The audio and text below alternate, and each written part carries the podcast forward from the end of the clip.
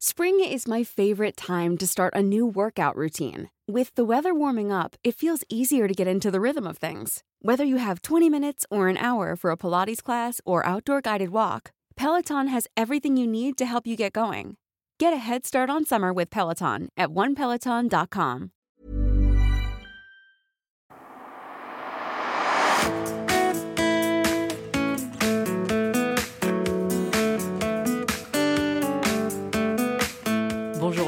Bonjour Grace. Vous écoutez le podcast Kif Taras qui saute à pieds joints dans les questions raciales en France. Ici, nous explorons sans complexe les effets des inégalités raciales dans notre société, dans une perspective féministe, écologiste et égalitaire dans tous les sens du terme. Ça y est, Kif Taras, c'est bien reparti. Après un épisode comeback et avec une rétrospective des actualités choisies des derniers mois, nous voici de nouveau en studio chez Pseudo Radio. Aujourd'hui, nous allons parler ensemble d'écologie, de quartier populaire, de politique de la ville, des freins à nos libertés de circulation.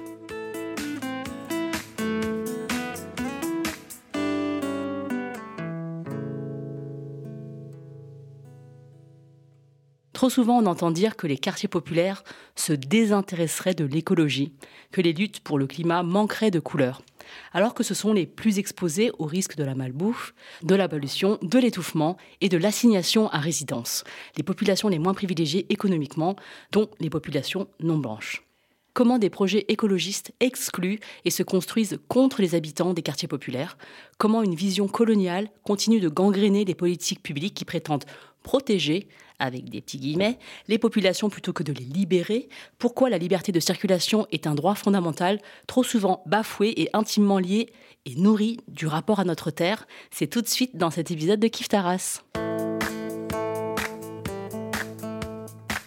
Et pour en parler, nous avons invité euh, Fatima Ouassak, qui va nous faire part de son expertise euh, à la fois de politique, euh, de femme engagée et de politologue. Salut Fatima. Salut. Salut, Rokaya. Bienvenue, bienvenue. Merci, je suis ravie d'être avec vous. Très heureuse de te recevoir à nouveau parce qu'on t'avait déjà reçu, on va en dire plus tout à l'heure. Tu es politologue, tu as été porte-parole du syndicat de parents Front de Mer, tu es présidente du réseau Classe, Genre, Race et cofondatrice de Vert Dragon, dont on parlera tout à l'heure. La maison d'écologie populaire à Bagnolet de euh, qui a été créé en 2021, et aussi euh, autrice. Hein, tu as écrit euh, le livre pour lequel nous te recevons aujourd'hui pour une écologie pirate et nous serons libres, qui est paru en, 2023 aux éditions La Découverte. Tu as aussi précédemment publié La puissance des mers en 2020 et on en a parlé dans l'épisode 50 de Kif Taras qui s'appelait Cas d'école, deux points, les mers au créneau. on l'avait enregistré en septembre 2020 et on le trouve toujours aujourd'hui sur toutes les plateformes de podcast. Dans Taras, on a toujours le même rituel, et tu as déjà, tu t'es déjà prêté à l'exercice, Fatima. On demande à notre invitée si elle se définit ou pas sur le plan racial, et si oui, comment. Est-ce que tu te souviens de ce que tu as dit la dernière fois et... Est-ce que je m'en souviens? Euh, Ça change tellement tous les jours. C'est ça la question des identités. alors, aujourd'hui, comment tu te définirais? Je crois que je me définis plus que jamais comme euh, une femme euh, arabe et musulmane. Et c'est le contexte qui me qui m'oblige à ça en fait. Moi j'aimerais bien, hein, comme beaucoup, euh, me définir comme un être humain, euh, euh, voilà, membre d'une humanité, d'une citoyenneté universelle. Mais malheureusement, voilà, tous les jours l'actualité nous, nous, nous réduit, me réduit en tout cas à me positionner en fait en tant que femme arabe et musulmane. Maintenant, je ne perds pas de vue, je crois, notre horizon commun, qui est que euh, l'individu doit se définir, doit être perçu en tout cas avant tout euh, à travers le projet euh, politique qu'il défend et à travers la société à laquelle il aspire. Mais, voilà, mais il y a toutes ces, assignations, évidemment, qu'il faut, qu'il faut prendre en considération et qu'il faut retourner, en fait. C'est comment, parce que je suis définie comme une femme arabe et musulmane, bah, je me défends aussi en tant que femme arabe et musulmane. Alors j'ai fact-checké dans mon oreillette et apparemment tu as été assez constante depuis deux ans. Je suis la même personne. non mais comme tu dis, c'est vrai que tu avais déjà parlé de complexité et d'évolutivité, donc euh, bien sûr qu'on évolue, c'est-à-dire que même si euh, c'est les mêmes mots que tu as prononcés à ce micro, euh, elles ont des réalités, des situations qui ont bien sûr évolué depuis la dernière fois que tu les as dit. Et tu as beaucoup parlé de ce point de vue situé aussi la dernière fois, parce que tu commençais par ça dans ton livre euh, La puissance des mers, de, dire, bah, nous sommes toutes situées, c'est évident. Euh, nous sommes quelque part et notre point de vue part de ce point. Et euh, tout en proposant, tu disais, un projet universel, et je pense qu'on va en reparler là ici, c'est très important de parler du fait que même si, bien sûr, on est situé, mais ça ne nous empêche aucunement d'être, de parler en tant qu'être humain au nom de tous les êtres humains. Alors, euh, avant de, rentrer dans ce qui t'anime aujourd'hui, euh, on va parler de ton enfance et ton lieu naissance notamment. Tu es né dans le Rif marocain, dans une famille euh, d'origine amazir, qui est une population autochtone africaine. Est-ce que tu peux nous expliquer en quoi ça détermine tes engagements actuels? Bah, c'est la terre, en fait, euh, effectivement, qui m'a, vu naître. Euh, c'est la terre aimée aussi. Ça, c'est quelque chose qui est important pour moi parce que, alors, tu disais, euh, Grâce, il y a ce point de vue situé, il y a ce point de vue qui est ancré quelque part aussi. Ça, je pense que c'est important aussi pour se définir. Moi, en tant que militante, et on va en parler en tant que militante notamment écologiste, mon point de vue, il est ancré dans les quartiers populaires de France et d'Europe mais il est ancré euh, de l'autre côté de la Méditerranée aussi. Ça, c'est important dans ce que je défends. Moi, je défends vraiment une écologie, certes européenne, mais qui regarde vers l'Afrique. Et si euh, je défends un projet qui regarde autant vers l'Afrique, qui a autant un cap vers le sud, c'est que j'en viens. Et ça, je, crois que ça apporte une sensibilité à mon propos quand je parle d'un projet internationaliste, quand je dis qu'en fait on ne peut pas fermer les yeux sur ce qui se passe euh, de l'autre côté de la Méditerranée, notamment concernant les conséquences du dérèglement climatique, que l'on sait encore plus désastreuses euh, là-bas qu'ici. Euh, et puis aussi quand on envisage de lutter contre le dérèglement climatique, dans quelle mesure on l'envisage avec euh, les populations, les peuples, les camarades qui sont de l'autre côté de la Méditerranée aussi. C'est de se dire on va pas s'en sortir tout seul en fait. On va pas sauver la planète euh, seul depuis l'Europe, depuis l'Occident. Et oui, je pense que le fait d'être né là-bas, en fait, ça m'oblige à avoir un pied ici, un pied là-bas, et ça me met en situation pour penser un projet euh, véritablement internationaliste et, tu l'as dit, grâce universelle. Alors, tu parles de terre aimée, et comme tu dis, c'est très important, et, je trouve que quand tu parles des quartiers populaires, notamment dans ton livre, mais aussi euh, de manière générale, on retrouve un amour que tu portes vers euh, cet endroit dans lequel tu vis, euh, que, enfin, que, tu étudies et aussi que tu vis. Et j'aimerais qu'on revienne un peu sur cette notion parce que quand on l'entend dans les médias, c'est quand même un terme qui est plutôt peu attractif. Enfin, c'est euh, l'adjectif normalement du peuple, hein, c'est-à-dire euh, peuple populaire. Ça devrait être apprécié, mais c'est aussi synonyme de vulgarité. Comment est-ce que toi, tu t'es réapproprié ce terme et euh, tu l'emploies de façon ancrée aussi, c'est-à-dire que tu ancres ton propos dans ce, dans, dans ce terme? Alors, je suis lucide hein, quand même sur cette terre euh, euh, dans les quartiers populaires, euh, je, dis à quel point c'est une terre qui est laide, qui est ravagée. C'est pas beau du tout. Hein, les quartiers populaires, faut pas se mentir. On va pas s'inventer. on va pas s'inventer une terre en fait. Et, d'ailleurs, c'est parce que cette terre, elle est, elle est, elle est ravagée. C'est la plus ravagée dans l'Hexagone qu'autant de personnes veulent, veulent la quitter. C'est parce qu'on y respire mal, c'est parce que c'est laid, c'est parce qu'il y a beaucoup de bruit. Et donc, évidemment, on y est beaucoup plus stressé que si on vivait en bord de mer, à la campagne, à la montagne, etc.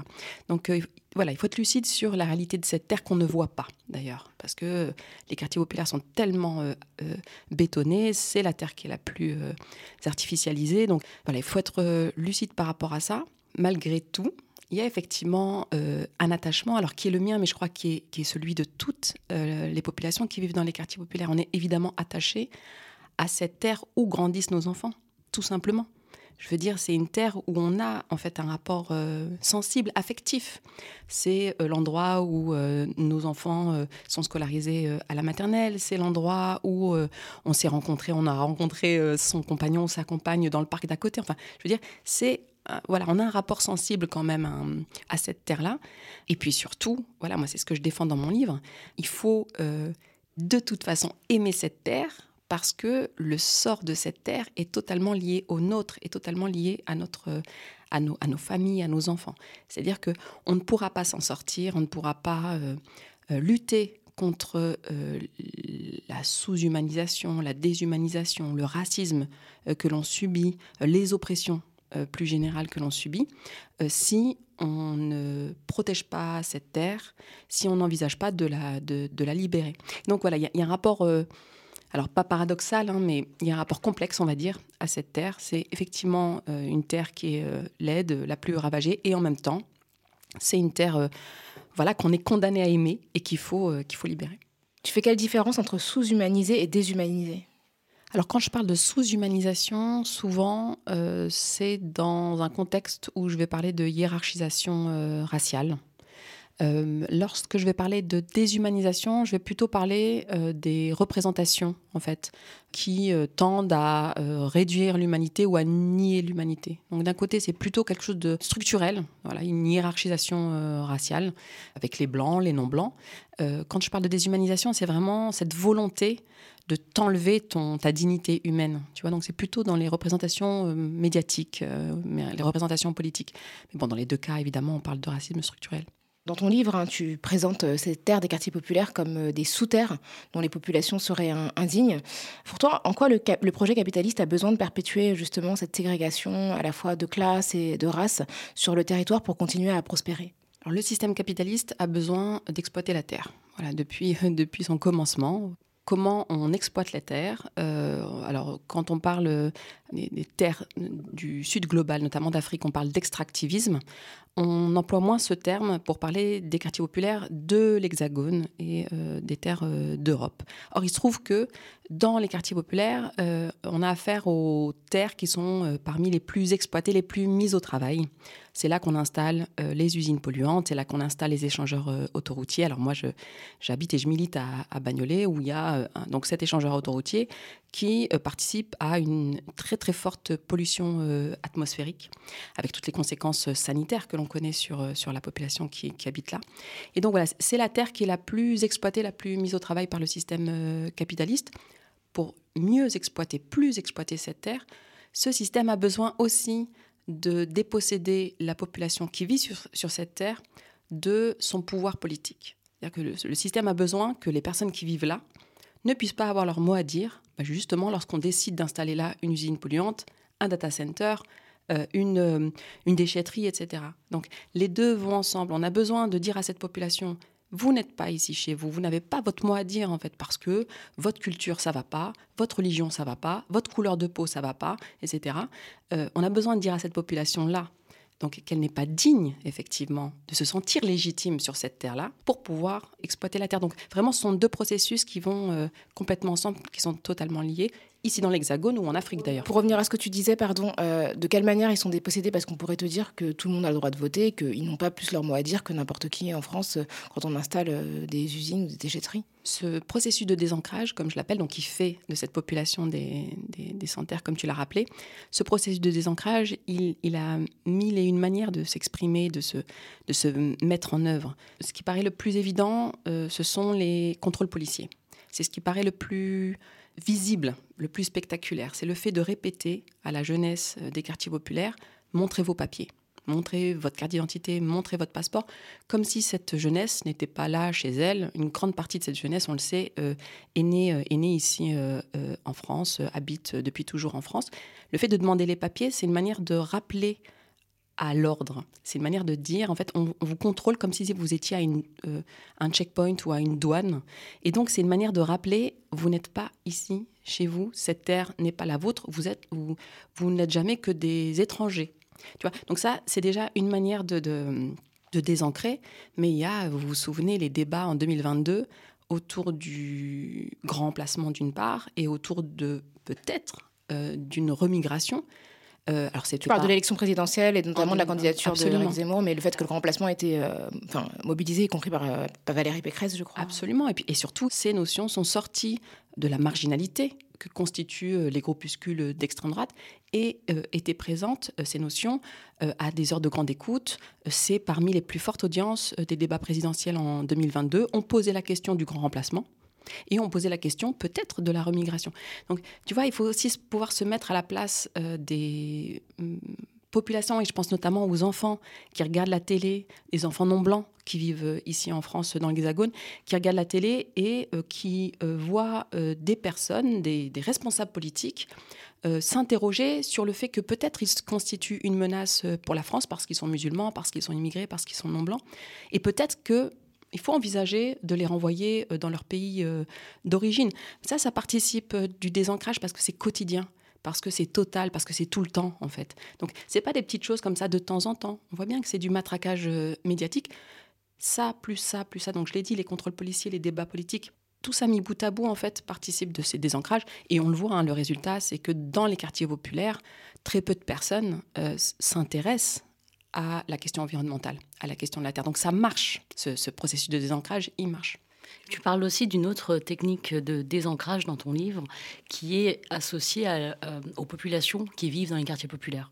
Donc historiquement, les quartiers populaires, euh, c'est très associé dans la, l'imaginaire collectif euh, aux grands ensembles. Alors c'est pas que ça, hein, mais euh, il y a aussi des anciennes cités minières, euh, industrielles. Mais c'est vrai que quand on pense à quartier populaire aujourd'hui, on, a, on a cette image des grandes barres, donc ces grands ensembles construits dans les années 50 à 70 et qui accueillaient de la main d'œuvre. Dans le jargon politique, on parle de quartier prioritaire de la ville. Avant, c'était les quartiers sensibles, encore des formes d'euphémisme pour tourner autour de, voilà, de, la question. Parler d'immigration en France, c'est euh, considérer les gens uniquement par rapport à leur utilité à la société. Et ça, c'est quelque chose que, que, je trouve très poignant dans ton introduction et aussi dans, tout au long du livre comment on déshumanise les gens C'est en fait en ne voyant que le, côté, euh, bah, d'abord c'est de la main d'œuvre. Il y a eu les essentiels pendant la pandémie. Euh, il y a les métiers en tension qu'on va encore rediscuter au Sénat euh, à la fin du, mois de novembre par rapport au volet de la loi immigration. voilà, c'est comme si la main d'œuvre n'était pas vraiment humaine. Ce serait voilà, c'est des, des, sous-humains. Et c'est parce qu'on les considère uniquement par ce prisme de l'utilité. Est-ce que tu peux nous rappeler ça?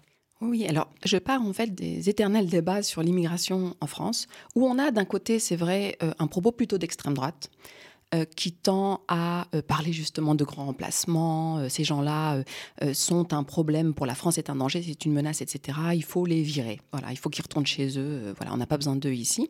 Ça, c'est quelque chose qui est connu, qu'on connaît, qu'on combat.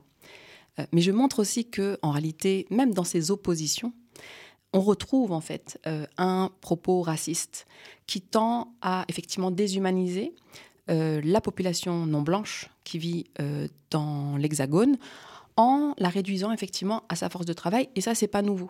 Depuis qu'on a ce rapport aux, aux immigrés africains qu'on a été chercher pour reconstruire la France, on a considéré que ces gens-là, en fait, s'ils étaient ici en France, c'était pour euh, travailler dans les usines, pour voilà. Et, et, s'ils se levaient le matin, c'était pour reconstruire la France. On n'a pas envisagé que peut-être, de leur point de vue, ces personnes-là, elles n'avaient pas forcément euh, comme euh, projet de reconstruire la France, mais elles avaient plutôt comme projet de partir pour leur famille, pour leurs enfants, partir à l'aventure aussi. Il n'y a pas forcément un, un, projet autour du, travail. Moi, mon propre père, il est parti d'Algérie à 18 ans. il est parti à l'aventure à 18 ans. Il n'est pas parti pour sa famille. Il n'avait pas de famille. voilà il voulait bouger, il voulait traverser la Méditerranée, il voulait euh, un peu faire le pirate, quoi. Mais ça, on l'envisage pas. C'est-à-dire que d'ici, en fait, de l'institution, on a cette impression que les immigrés, en fait, ne se réduisent qu'à la force de travail. Et ce que je disais, c'est que même dans les oppositions à l'extrême droite, donc même à gauche, en fait, même dans l'écologie, quand on va euh, plaider pour euh, une indulgence vis-à-vis des personnes migrantes et des populations immigrées, on va plaider autour de leur utilité. Et on va dire, mais si, laissez-les ici en France, ces gens-là, euh, regardez, le secteur du bâtiment s'effondrerait. Le secteur de la restauration s'effondrerait, donc tous les secteurs en tension et tous les secteurs précaires et tout. Et donc, en fait, on, mobilise un argument autour de donc l'utilité de la force de travail, là où il faudrait mobiliser euh, euh, la question de l'égale dignité humaine ces personnes-là ont le droit d'être ici en France parce qu'elles sont nos, nos, égales dans la dignité humaine point barre. Il n'y a pas besoin de réduire ces personnes à leur utilité, comme on ne réduit pas euh, les populations blanches qui sont présentes euh, partout ailleurs dans le monde, notamment euh, en Afrique. On ne se pose pas la question quand la moitié de la population française se retrouve au Maroc. Enfin, je caricature un peu, mais bon, voilà, le Maroc est une destination importante pour les touristes français, les touristes européens on ne se pose pas la question de leur utilité au Maroc et pourtant ils peuvent traverser très tranquillement la Méditerranée. Voilà. Donc pourquoi ce qui est possible dans un sens la possibilité de circuler sans entrave et sans avoir à le justifier, sans condition, donc, n'est pas possible dans le sens euh, inverse. Donc, effectivement, moi, je pense que la question de l'utilité, elle doit être euh, déconstruite. Il faut réussir à imposer euh, cette question de l'égale dignité humaine. Tu parlais des terres des quartiers populaires tout à l'heure. Juste petite parenthèse, effectivement, tu parlais des, zones sensibles et des quartiers politiques de la ville, etc. Cette manière de qualifier cette terre-là, ici, qui est habitée aujourd'hui par, euh, essentiellement par des populations non blanches, je trouve ça intéressant en fait que euh, tout ce jargon administratif, j'en parle euh, dans le livre. C'est-à-dire qu'on va parler des zones sensibles, on va parler des ZEP, des US, on va parler des REP+, on va parler avec Gérald Darmanin de quartiers de reconquête républicaine. Voilà une manière aussi de désancrer, voilà une manière de, comment dire, de déposséder. Ouais et puis de mettre à distance la population qui vit là, je le disais tout à l'heure au début, en fait, avec la terre qu'elle habite pourtant. Tu vois, le fait d'appeler ta terre ZEP ou ZEP plus ou ZUS, bon, ça fait moins rêver. de quoi. que euh, la vallée, euh, la vallée des grands chemins. Moi, je parle de. Je dis pourquoi on n'appellerait pas ça la vallée des pirates, euh, les, plaines du dragon? Tu vois, ça, ça ferait un peu plus rêver nos enfants, je pense, et il y aurait un attachement un peu plus fort à la terre que bon ZUS et ZEP+, et quartiers de reconquête républicaine, autant de... Et oui, un jargon vraiment euh, colonial, quoi, euh, quasi, euh, quasi policier oui, je pense qu'il y a aussi de notre côté, en fait, à réenvisager euh, cette terre-là, mais de la même manière à, réenvisager aussi euh, la manière dont on qualifie, on nomme la terre, euh, bah, nos terres d'origine et nos, terres en, Afrique. De toute façon, pour moi, les, deux sont liés. Les, les, deux échelles sont liées. Les quartiers populaires ici dans l'Hexagone et, et, en Europe, et les terres d'origine là-bas, de l'autre côté de la Méditerranée, en Afrique, mais aussi en Asie, là d'où on vient, quoi. On a évoqué la maison euh, Vert Dragon que tu as contribué à créer à, Bagnolet, euh, non sans mal. Est-ce que tu peux nous parler justement euh, de ce projet, peut-être un peu rapidement, et, des embûches qui ont été notamment créées par la gauche et des soupçons qui sont portés sur vous?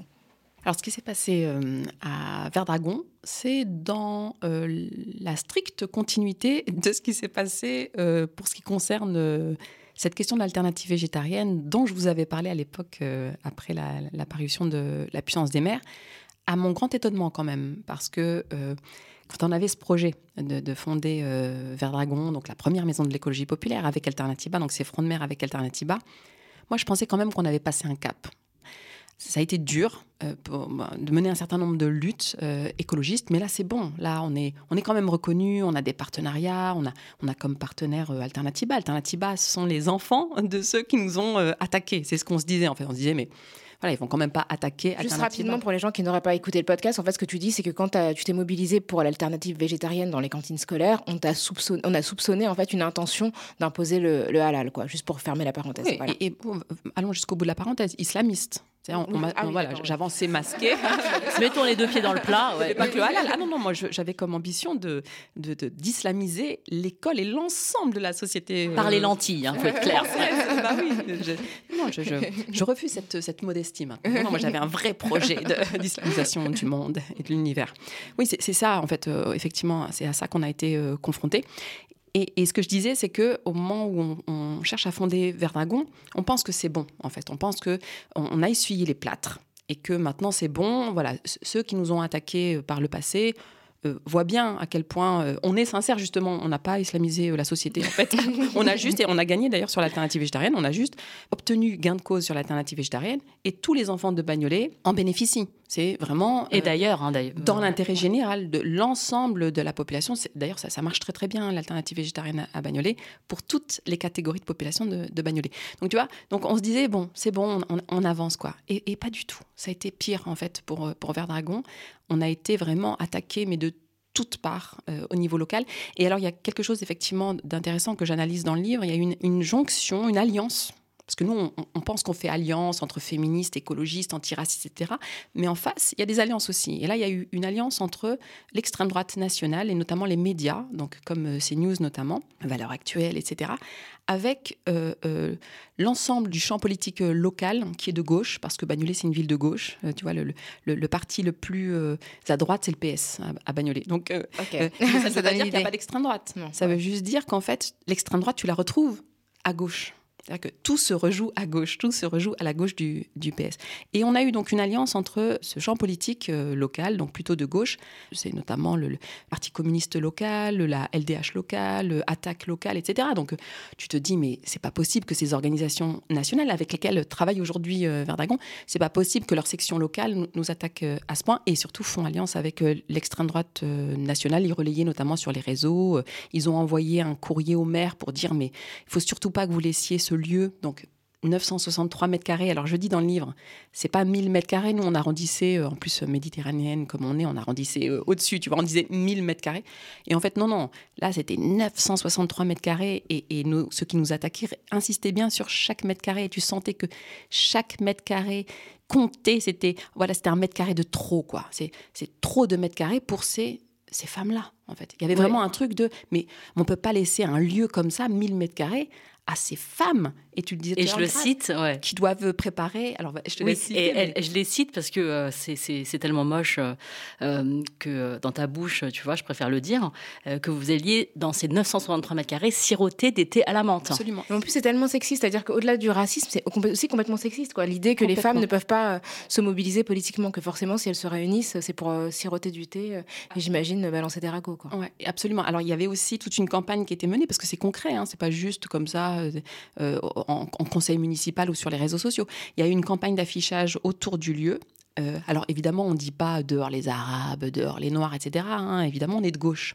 Donc non, non, on, dit ce sont des, personnes, des femmes qui sont une menace, un danger pour les valeurs de la République, par exemple, pour la cohésion nationale, pour la laïcité, tu vois. sans expliquer pourquoi? Mais non, puisqu'on s'appelle Fatima. Tu vois, donc il n'y a pas besoin d'expliquer. C'est déjà un danger. en soi. Et il y a un, comme ça quelque chose de tacite en fait. Vous voyez, si ces femmes-là, on leur laisse 1000 euh, mètres carrés, euh, euh, même si c'est cabagnolé, c'est pour ça qu'il y a une jonction avec l'extrême droite nationale. Imaginez, ça va contaminer le reste du territoire et en fait, ce sont des personnes qui vont croire que elles peuvent faire autre chose qu'être utiles dans le secteur du bâtiment, dans le secteur de la restauration, etc., etc. Donc, il y avait vraiment un enjeu idéologique en fait à nous combattre parce qu'on était la première maison de l'écologie populaire. Moi, je pense qu'il y avait vraiment quelque chose autour de là où nous on aurait pu dire, mais c'est juste un endroit en France où on essaye de mener euh, une écologie depuis les quartiers populaires, donc une écologie antiraciste parce que l'écologie populaire, c'est une écologie antiraciste, bon, on se disait, mais c'est expérimental, on va nous laisser tranquille. Et pas du tout. Il y a vraiment cette volonté d'empêcher cette expérience parce que c'est une expérience qui peut faire des petits, d'ailleurs, euh, ça, fait des petits. Donc euh, voilà, il y, a vraiment à ça qu'on a été confronté, ça a été vraiment spectaculaire. Je le disais, hein, il y a une campagne d'affichage, il y a un courrier, je le disais, d'un membre de la section locale de la LDH, de la LDH et de la France Insoumise, parce que souvent ils ont plusieurs casquettes, hein, c'est des notables locaux, courrier qui a été envoyé au maire pour dire euh, sortez-les de là, chassez-les de là, elles n'ont rien à faire là, sur la base de rien, hein, et malgré la présence d'Alternativa. Donc c'est un collectif. Euh, c'est un collectif mouvement climat, euh, voilà, assez assez traditionnel. Malgré la présence d'Alternativa, on y a vu surtout le Front de Mer, le danger que pouvait constituer le Front de Mer, parce que le Front de Mer est une organisation antiraciste, c'est tout. Je veux dire, si on est euh, aujourd'hui écologiste en France, féministe, anticapitaliste, on peut mener des projets, même s'ils sont, on le sait, de plus en plus criminalisés par l'État français, notamment par Emmanuel Macron et Gérald Darmanin. On peut mener mener la lutte. Mais vraiment, il y a une question sur laquelle les opposants sont sans pitié, c'est la question euh, de, l'antiracisme. Maintenant, je dis ça, mais comme sur l'alternative végétarienne, quand je vous en avais parlé à l'époque, la bonne nouvelle quand même, c'est qu'on a gagné. Voilà, c'est ça. C'est-à-dire que, ok, on a été, euh, on a été très très attaqué, et, notamment au moment de la reconduction du bail. C'est-à-dire que nos opposants savaient que c'était un bail précaire et qu'il allait être renégocié avec, euh, notamment avec la mairie, grâce à un bon rapport de force, grâce à notre détermination aussi. Parce qu'en en fait, en réalité, voilà, nous, c'est pas vrai, on mène pas un projet masqué pour islamiser euh, le monde. Nous, on. J'avais des doutes. c'est pour ça qu'on t'a invité quand même. Hein. Depuis tout à l'heure, j'étais suspendue à télé. Je me dis, mais quand est-ce qu'elle va nous dire que. Non, mais c'est ça, il faut le dire. Non, nous, vraiment, on aime nos enfants, en fait. Nous, on est là vraiment pour nos enfants. Nous, on veut vraiment un lieu où nos enfants puissent se sentir bien, où, ils puissent expérimenter le fait qu'ils sont chez eux, sur ces 963 mètres carrés-là. C'est leur terre ici. Qu'on travaille à, leur, à, ce qu'ils puissent être libres. Euh, qu'ils puissent circuler librement. On travaille à un projet de, lutte contre la pollution de l'air, par exemple on travaille à ce qu'ils puissent bien manger. Il y a une AMAP, par exemple, à Verdragon, etc. Donc, bah oui, à partir du moment où tu as cette détermination, tu sais pourquoi tu es là. Tu sais que tu es là pour tes enfants. Euh, bon, franchement, on était invincibles. Même si on, avait cherché à nous chasser, euh, on y serait encore aujourd'hui. on aurait fait une sorte de ZAD, on aurait appelé les camarades de, Notre-Dame, d'ailleurs, et puis on, aurait. Euh, je pense que voilà, de toute façon, on ne serait pas sorti. Mais en tout cas, ce combat politique, il a été gagné. Et ça, je pense que c'est important aussi de le dire. Les attaques, elles sont là, il faut les dire. Moi, je pense que c'est important pour, pour comprendre pourquoi on a autant de mal à mener un projet écologiste depuis les quartiers populaires, un projet politique de manière générale, de toute façon. Il faut le comprendre, il faut l'analyser, et en même temps, il faut dire aussi aux camarades qui nous écoutent, aux auditeurs, aux auditrices, à quel point aussi, quand on, on reste déterminé, quand on sait pourquoi on est là, quand on a un projet politique clair en tête, une bonne stratégie, personne ne peut nous, nous virer de Verdragon ou d'ailleurs. Et ça, c'est important aussi de le dire que les victoires, euh, voilà, elles existent dans les quartiers populaires et que la lutte continue. En parlant d'AMAP En parlant de bien manger et d'AMAP, moi, je pense que ce, chapitre là dans ton livre, il est euh, extrêmement euh, puissant. Hein. Quand on parle de manger, on parle de la colonisation de nos corps aussi, c'est-à-dire la domination de l'agroalimentaire. Et est-ce que tu peux nous raconter comment est-ce que tu analyses l'AMAP comme étant une, une hypocrisie? Alors l'AMAP, c'est l'association euh, attends, je sais plus ce que ça veut dire. Non, plus. non, mais c'est là où tu vas chercher des carottes, quoi. Ouais. Avec des producteurs locaux. Des, voilà, ça, des produits locaux, euh, à l'avance. Euh, tes paniers bio, enfin voilà. On achète à l'avance les productions de producteurs locaux pour voilà qu'ils puissent planifier dans l'année ce qu'ils distribuent. Pourquoi est-ce que la MAP c'est hypocrite? Alors déjà, la map, c'est bien quand même. C'est bien parce que euh, ça permet d'avoir accès à une nourriture, comme tu l'as dit, euh, euh, saine, équilibrée. C'est une nourriture bio la plupart du temps, de proximité, donc en circuit court. Ça permet de travailler directement avec les maraîchers et les maraîchères, sans intermédiaire. et donc, ça permet aussi de faire que ces maraîchers ces maraîchères puissent être rétribués correctement justement par rapport à, leur travail. Cette dimension-là, elle est, importante aussi.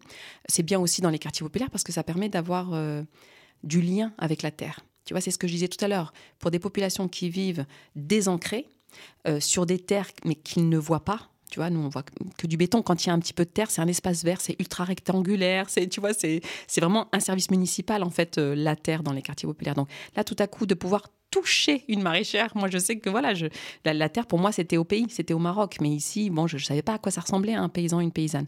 Donc là, ça permet vraiment de renouer avec, euh, avec la Terre et donc de renouer euh, avec, euh, avec nous-mêmes. Donc le dispositif en soi, tu vois, il est bien. Maintenant, effectivement, sa réalité, c'est que, parce qu'on on dit, la map, c'est un truc de bobo aujourd'hui. C'est-à-dire que seules les classes moyennes supérieures blanches urbaines ont accès en fait à ce que peut proposer la map. Donc nous on dit ah on va proposer une map populaire.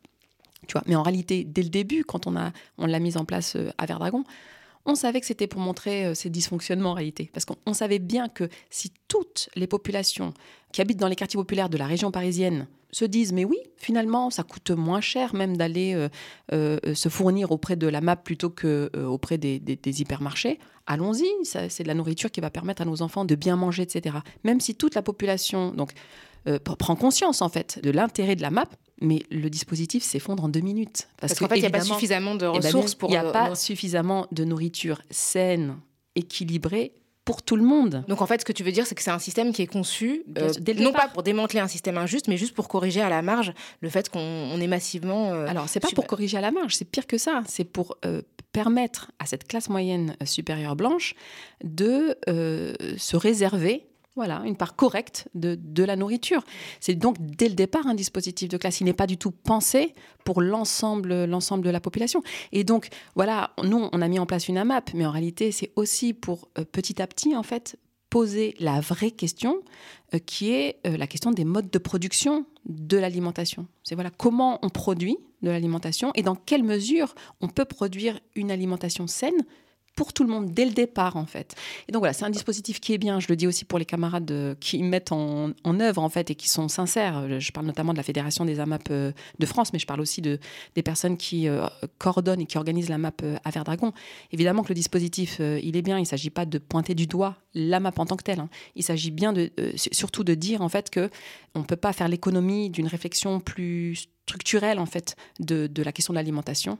Et donc il faut voilà, il faut remonter. Il y, a, notamment cette expérience dont je parle un petit peu dans le livre de, sécurité sociale de l'alimentation, qui est une expérience, qui est une expérimentation, pardon, euh, qui, est, qui est intéressante en fait, qui pose davantage la question euh, du, des modes de production capitalistes euh, et de comment en fait on, peut réfléchir à autre chose. Dans, pour une écologie pirate, euh, tu mobilises beaucoup de termes liés euh, à la mer, la mer MER cette fois, euh, donc l'ancrage, le désancrage, prendre la mer, le, pirate. Et tout ça, c'est aussi lié à cette valeur fondamentale que tu défends, la liberté de circulation qui est souvent bafouée. Est-ce que tu peux nous parler plus de ce travail sur lequel ton attention porte? Alors pour moi, l'écologie pirate, c'est deux dimensions qui sont importantes. Il y a la terre, et on en a beaucoup parlé, mais il y a aussi la liberté. Et j'ai beaucoup insisté sur cette notion-là, la liberté dans le livre, de manière générale, pas que la liberté de circuler, parce qu'en fait, on ne pense jamais à la liberté quand on parle des quartiers populaires. On a l'impression que cette population qui vit dans les quartiers populaires, donc essentiellement non blanche, elle n'a pas besoin de liberté. La liberté, c'est pour des gens qui peuvent l'apprécier. En fait, c'est pas pour ces gens-là, en fait, qui, euh, voilà, se soucient surtout de leur survie, euh, s'occupent surtout de leur chômage, de leur misère. De bon, la, liberté, c'est du luxe en fait, en réalité. Euh, c'est presque comme de la confiture qu'on laisserait à des cochons, en réalité, la liberté quand on parle des quartiers populaires. Alors même qu'il il s'agit d'une population qui est sous contrôle permanent. Et moi, je dis non, la, liberté, elle est centrale dans les quartiers populaires. On ne se contente pas simplement du métro, boulot, dodo, en fait. Nous aussi, on ne survit pas au fait de ne pas être libre, au fait d'être assigné à résidence, au fait de ne pas pouvoir circuler tranquillement dans, l'espace public, au fait de ne se sentir chez soi que dans son petit appartement euh, exigu. Et donc, la question de la liberté, elle est importante. Alors, pour le dire euh, de manière un peu poétique, je, passe par la piraterie, effectivement, donc symbole absolu pour moi, de, évidemment, de la liberté, de la libération, et par ce manga, donc euh, One, Piece. pour les fans, ouais, c'est important de dire que, tu dis que c'est un manga qui est, très populaire dans les, auprès de la jeunesse, mais notamment dans les quartiers populaires, parce qu'il y a cette idée de liberté et aussi de division euh, entre des personnes qui sont moins valorisées. C'est-à-dire qu'en fait, One Piece, c'est un phénomène de société effectivement, en France, c'est le pays où euh, ce manga est le plus lu, le plus vendu au monde, juste après le Japon. De toute façon, One Piece. Comme tous les mangas, en fait. ouais, mais La France, c'est le deuxième pays du manga au monde. Absolument. Mm. Et One Piece, c'est le manga le plus lu, le plus vendu au monde de tous les temps. Alors, c'est un phénomène de société, mais oui, là où j'insistais un petit peu dans le livre, c'est que c'est aussi un phénomène de quartier. Et pour une fois, on vient avec un référent écologiste qui parle à tout le monde, mais qui parle aussi au quartier. Et je trouve que c'est intéressant euh, de mobiliser ce manga-là, parce qu'effectivement, la question de la liberté, elle y est euh, centrale, et parce que je trouve que vraiment ces enfants pirates qui rêvent de mer, qui rêvent de piraterie, qui rêvent de prendre le large, qui rêvent de, oui, d'être libre finalement, ça correspond, je trouve, assez bien aux aspirations de cette jeunesse des quartiers populaires à qui on réduit les horizons, qui sont emmurés. Moi, je parle beaucoup, euh, justement parce que j'ai beaucoup travaillé dans la politique de la ville, des processus de résidentialisation, de parcellisation dans les quartiers populaires, et donc c'est de l'emmurement en fait. Alors on est censé lutter contre le dérèglement climatique en réalité, on n'a jamais autant bétonné, en Seine-Saint-Denis notamment, qu'aujourd'hui. Moi je pense qu'il y a, oui, chez cette jeunesse-là, une aspiration comme ça à être libre, à casser les murs et, à être libre. C'est comme ça aussi que je lis, moi, que j'analyse euh, le soulèvement populaire qui a eu lieu euh, après la mort de Naël, donc le 27, juillet, 27 juin pardon, 2023. Euh, moi, je le lis aussi comme une aspiration donc, à casser les murs, c'est vrai qu'on casse et on brûle, etc. Mais une aspiration à élargir, et moi je le lis comme de l'espoir en fait. On veut, on veut respirer, on veut être libre, on veut prendre le large. Et donc voilà, il y a cette idée de liberté qui pour moi doit être centrale autant que la question de l'ancrage. Et ensuite, je précise les choses. C'est, il s'agit de toutes les libertés fondamentales, mais en particulier une liberté qui n'est pas considérée comme un droit fondamental, la liberté de circulation euh, sans condition, que j'essaie de, défendre dans le livre depuis les quartiers populaires de l'Hexagone. Ça, c'est important hein, parce que la liberté de circuler, c'est quelque chose qu'on trouve beaucoup dans la gauche radicale, dans la gauche révolutionnaire, dans une perspective internationaliste qui parle peu dans les quartiers populaires. C'est-à-dire que si vous dites juste liberté de circuler dans les quartiers populaires, euh, vous allez passer pour euh, une gauchiste, une hippie, qu'est-ce qu'elle raconte, on a d'autres problèmes dans la vie. et puis il y a aussi ce, syndrome hein, de, qui a tendance un peu à fermer la porte derrière lui. Ça, c'est, ça, c'est vrai, c'est, c'est réel, c'est pas euh, à généraliser, mais, ça existe. Là, tout à coup, lorsque vous venez avec euh, cette aspiration à la liberté de circuler depuis les quartiers populaires en disant, par exemple, la liberté de circulation sans condition, c'est le droit d'accueillir sans condition. Mais pas n'importe qui, ça peut être accueillir euh, sa grand-mère, pour euh, venir jouer avec les enfants. Alors je réduis pas la grand-mère à son utilité, hein, apprendre la langue, mais c'est euh, voilà une sorte de réparation par rapport à des traumatismes, par rapport à une amputation, par rapport à nos langues, nos spiritualités, nos, nos, villages, nos terres, etc.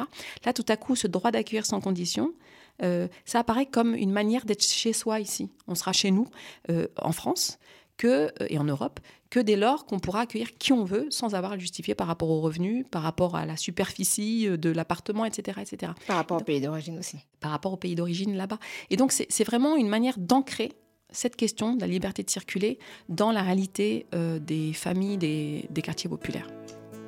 Merci beaucoup euh, Fatima Wassak. On, avait énormément de questions à te poser, malheureusement euh, le temps nous manque. Donc c'est la fin de ce, nouvel épisode de Kiftaras euh, avec Fatima Wassak.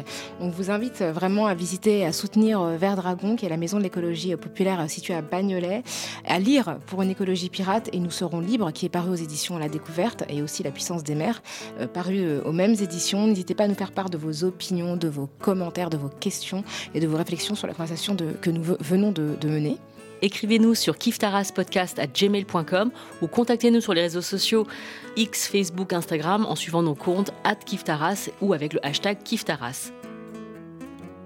Kiftaras est un podcast produit par Pseudo Radio. La réalisation est signée Taïsia Froidure. La prise de son est assurée par Marc Delay. Pensez à vous abonner au nouveau fil sur votre plateforme habituelle d'écoute de podcast et retrouvez-nous aussi sur le site pseudoradio.com.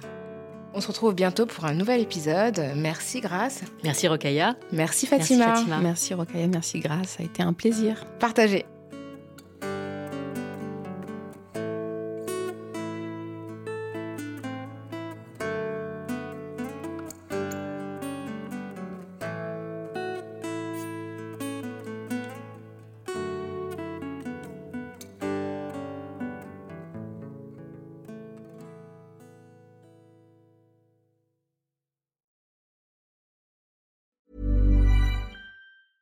Hey, folks, I'm Mark Marin from the WTF Podcast, and this episode is brought to you by Kleenex Ultra Soft Tissues your ally to help tackle your allergy symptoms this season. I love the change of seasons, but nobody loves pollen and all those other things floating in the air that make you sneeze during this nice weather. Kleenex Ultra Soft tissues are hypoallergenic and allergist approved. So fight back against watery eyes and runny noses without worrying about irritating your skin. For this allergy season, grab Kleenex and face allergies head on.